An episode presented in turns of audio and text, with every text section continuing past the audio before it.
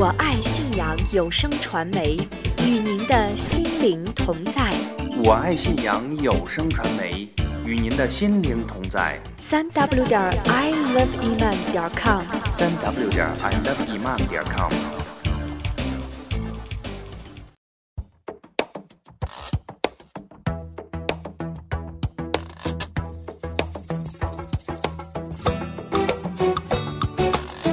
发现美，传播美，爱生活，爱真理，我爱信仰。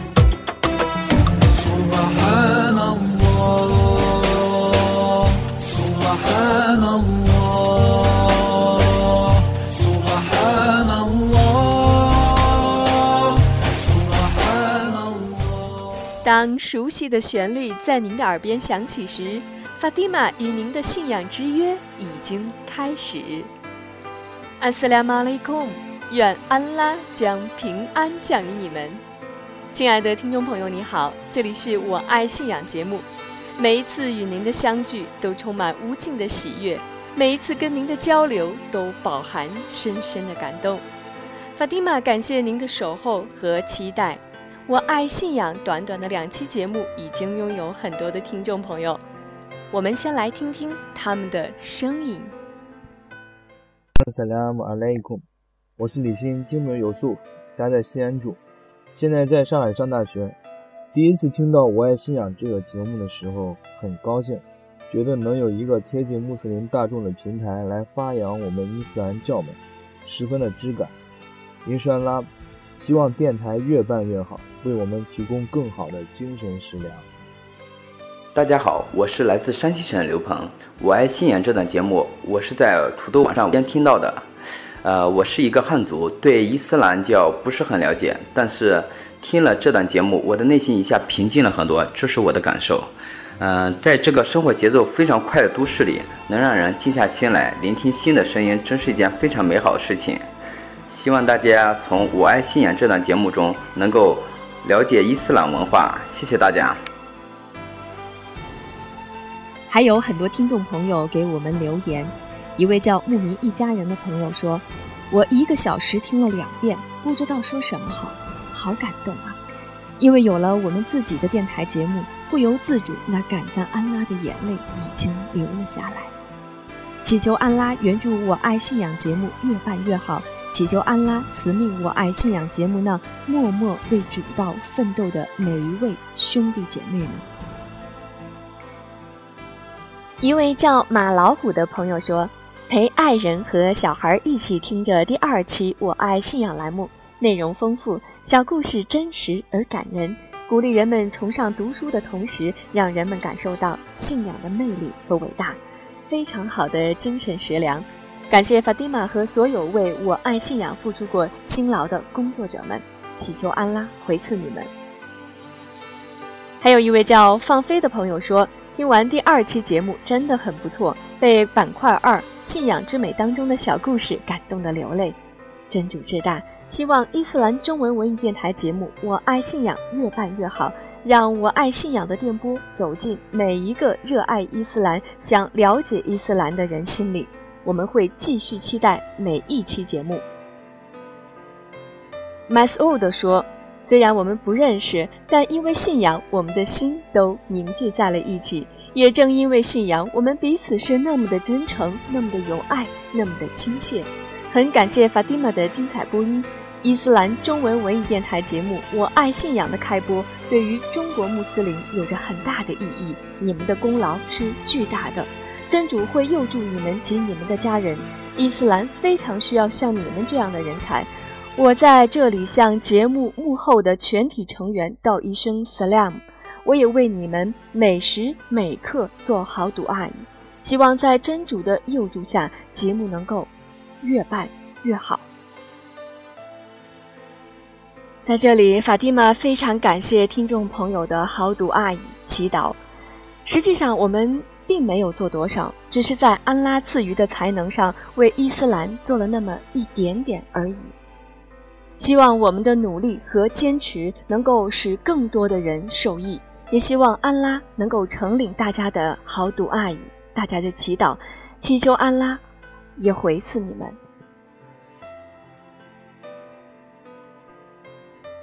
好了，那么让我们来了解一下今天的节目的内容。在第一个板块“读经随想”当中，我们将会分享由马石头为我们带来的对于《古兰经》经文第二章黄牛章六十一节节选的读后随想。第二个板块“信仰之美”当中，我们将会听到一个非常美丽的故事，由康有喜为我们带来的《给予的力量》。第三个板块“文艺小站”当中，法蒂玛将会给大家推荐一本非常好的书籍，叫做。我不要你死于一事无成。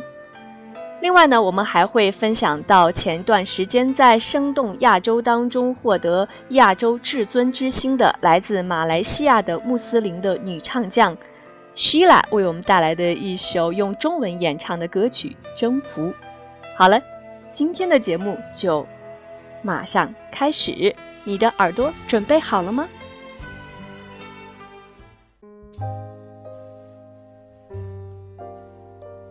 今天的第一个板块“读经随想”当中呢，我们将会分享由马石头为我们带来的《古兰经》经文第二章黄牛章第六十一节节选的经文的读后随想。我们先来听一下《古兰经》第二章黄牛章第六十一节节选经文的启示内容。他说。难道你们要以较贵的换取较贱的吗？你们到一座城里去吧，你们必得自己所请求的食物。他们陷于卑贱和穷困中，他们应受真主的前怒。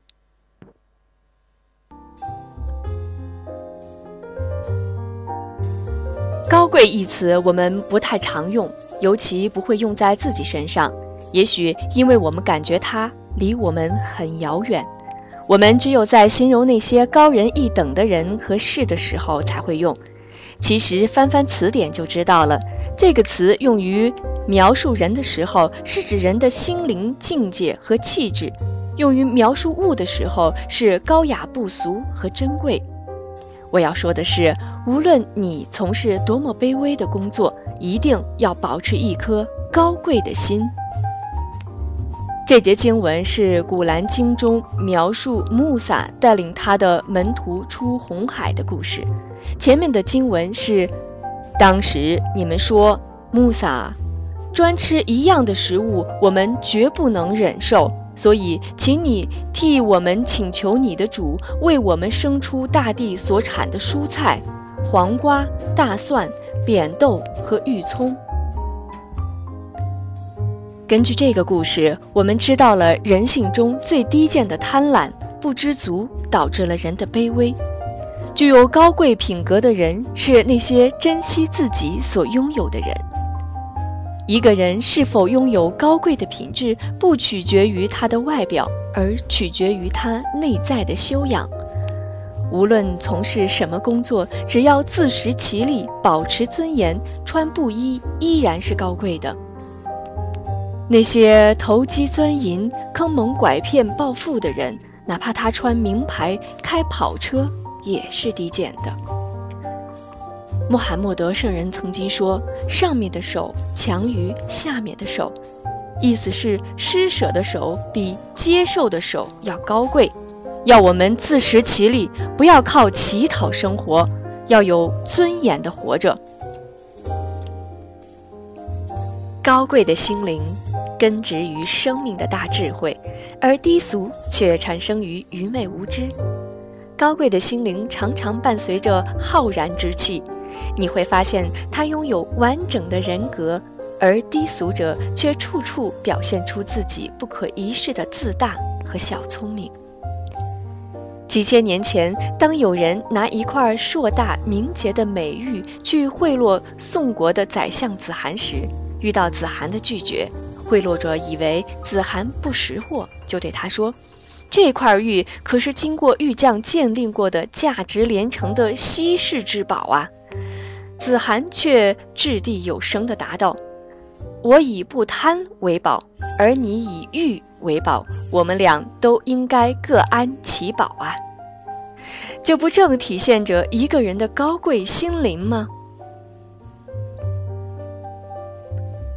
二零零七年十一月十三号，原三门峡水利发电厂电气工程师、年仅四十四岁的卢新杰因患肺癌不幸去世。参加葬礼的亲友们发现，这个月薪三千多元的工程师死后竟无一分存款，他留给人们的只有二十多年的捐款单据。有人算了一下，卢新杰一九八三年到厂工作二十多年来，以他做工程师的收入，至少可以存下二十多万。但是他除去最低生活开销外，余下的钱全部都捐了出去。有些人辛勤的工作，并不是为了钱。真正的高贵与低俗，不是凭身份、地位与物质条件所决定的，只有人的心灵与行为，才能决定一个人的高贵与卑贱。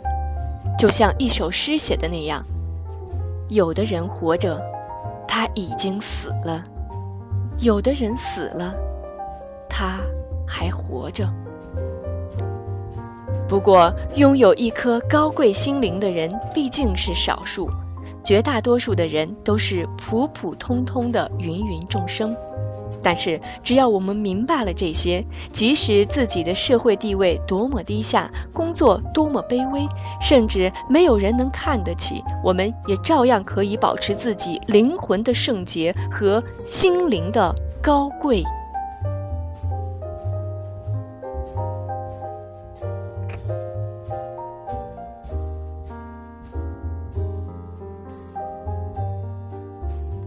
刚才我们听到的是马石头对于《古兰经》经文第二章黄牛章六十一节经文节选的读后随想，从中呢，让我们又感受到，在这样一个崇尚权力、崇尚金钱的都市社会当中，一颗高贵的心灵已经被埋葬得很深很深。那么，让我们依托信仰，来慢慢的把它发掘出来吧。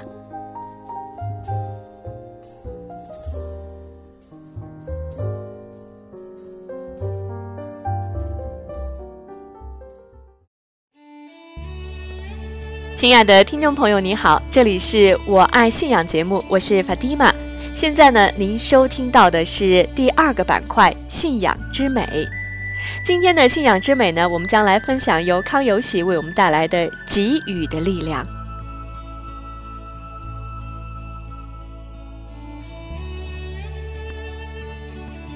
有一个名叫卡尔的人。在新年即将到来的时候，他的哥哥送给了他一辆漂亮的轿车作为新年礼物。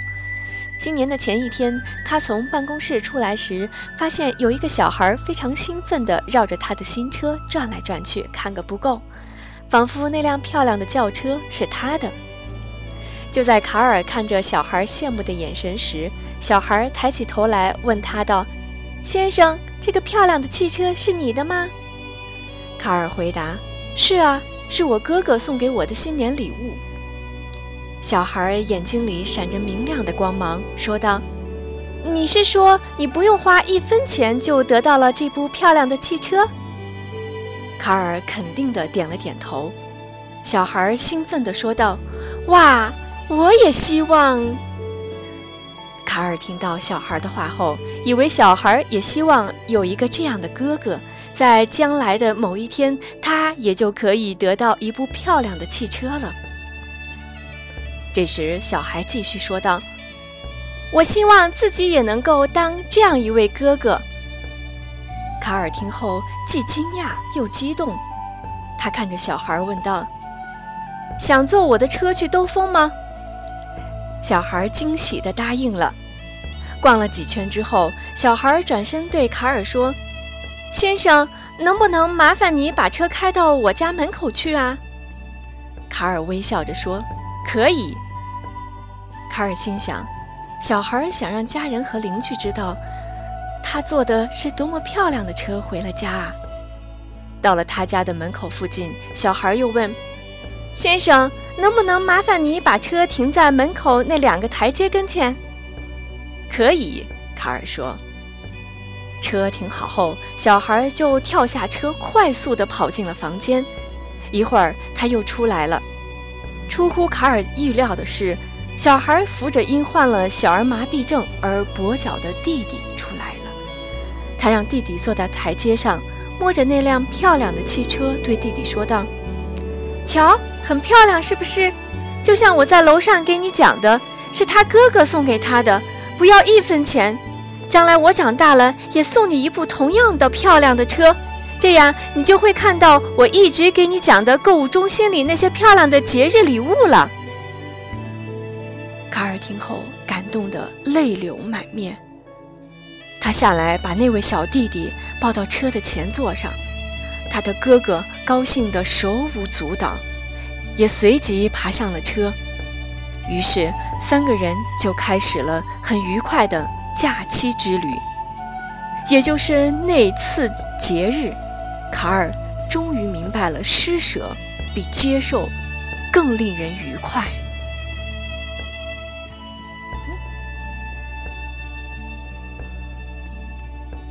刚才我们听到的这个非常美丽的信仰故事呢，是来自于康有喜为我们带来的。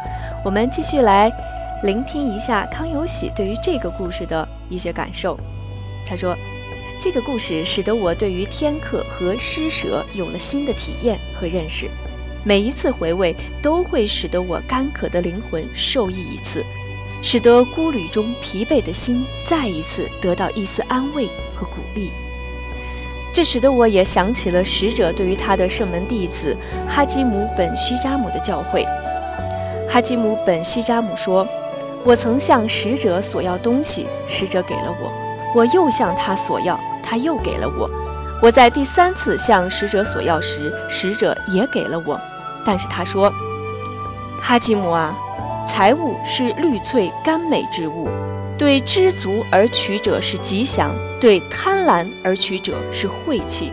这种人如同食而不饱的人一样，急于之手强于索要之手。”我当即说道：“使者啊！”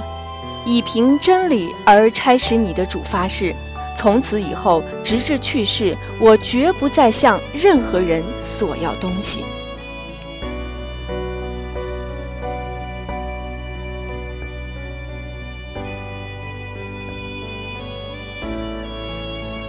刚才我们聆听到这个美丽的故事是给予的力量，同时呢，我们也在文章的后面。听到了这样一段圣训，实际上在我们的生活当中，施舍无处不在。比如说，主持两个人之间的公道是施舍，帮别人拿他的行李货物是施舍，善意的言语是施舍，还有清除道路上的障碍是施舍，甚至您亲切的微笑也是施舍。所以呢，举手之劳的施舍，我们何乐？而不为呢？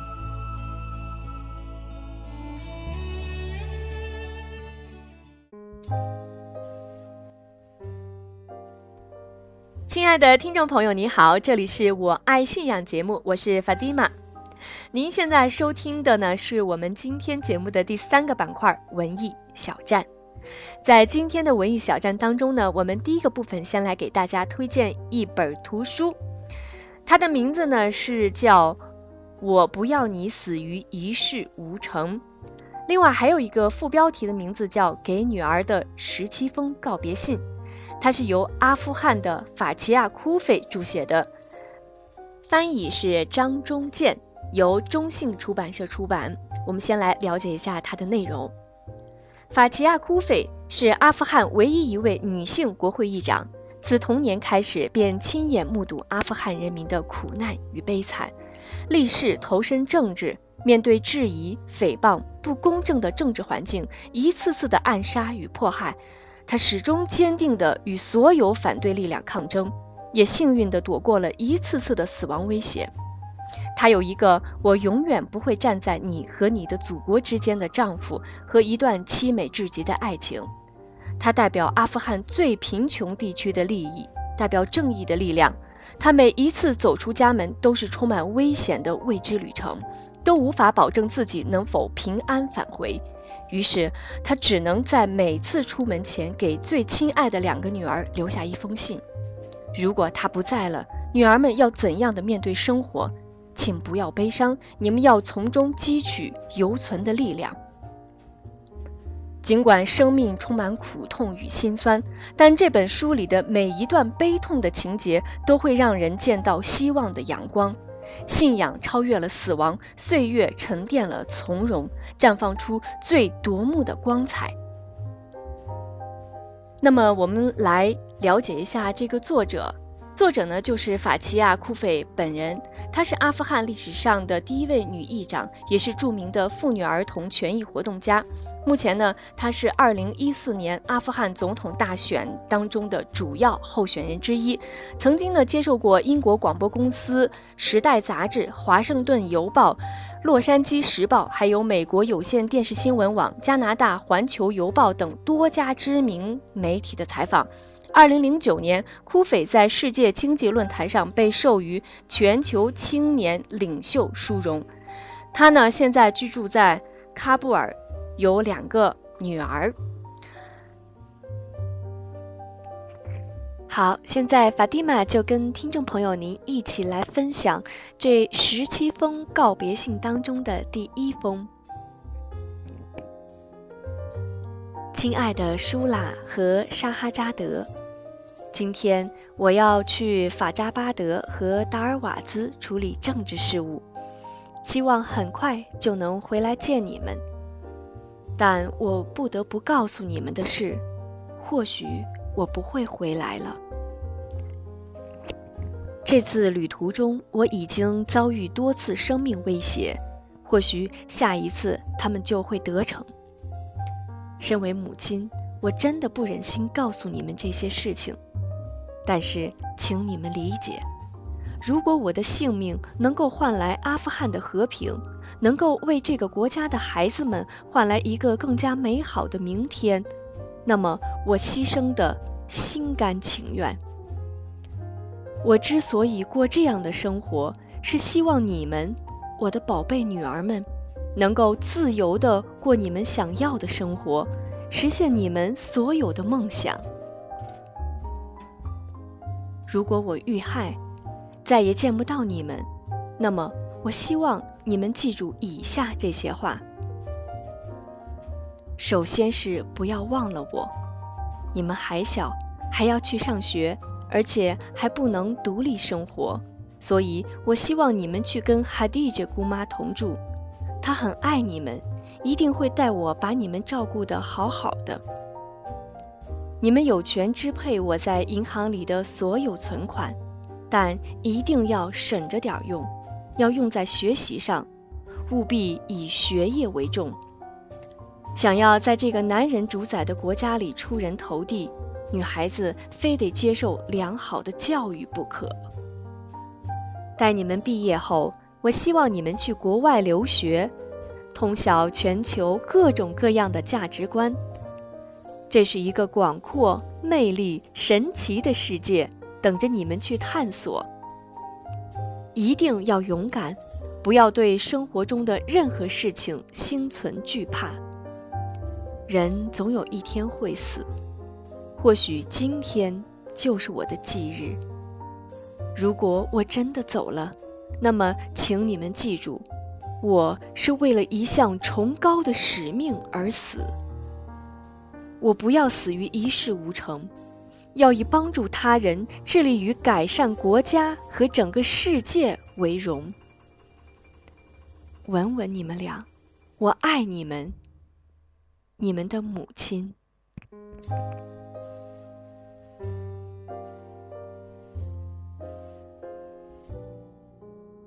这本书呢，确实非常的吸引人。那么全书呢，一共有三百二十页。法蒂玛给大家做了一个计算，如果您每天读十页的话，会在一个月内读完这一本书；如果每天读二十页的话，那么半个月这本书就读完了。怎么样？我们开始一起来读这本书吧！我不要你死于一事无成。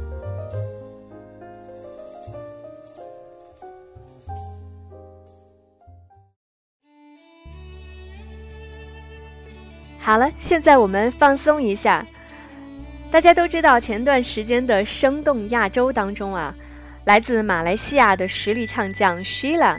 凭借着一首用中文演唱的《征服》，征服了所有的评委，也征服了现场的观众。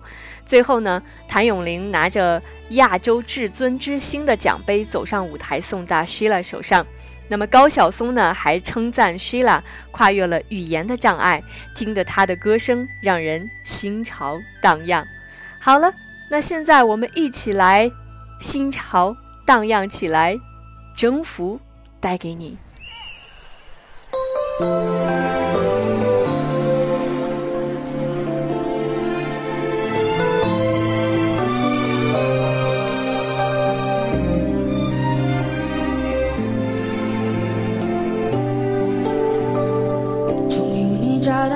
的方式分出了胜负，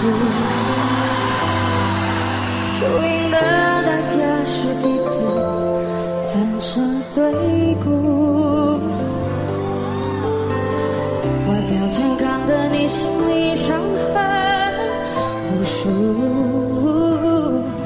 顽强的我，是这场战役的俘虏。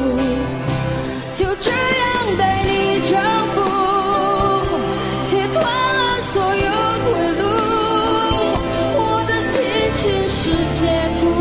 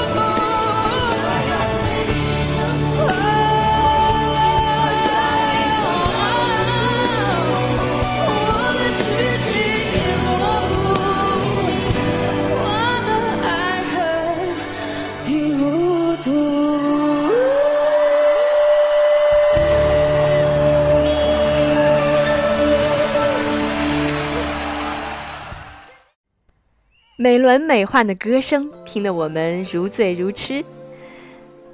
听众朋友，我们今天的“我爱信仰”呢，也马上就要结束了。如果您想跟我们联系的话，请您发邮件给我们“五二信仰”的汉语拼音 at 新浪 .com，或者呢来关注我们的新浪微博“法蒂玛之声”。好了，听众朋友，这一次的离别呢，意味着下一次。更期待的相聚。那么银山啦，我们下次节目再会。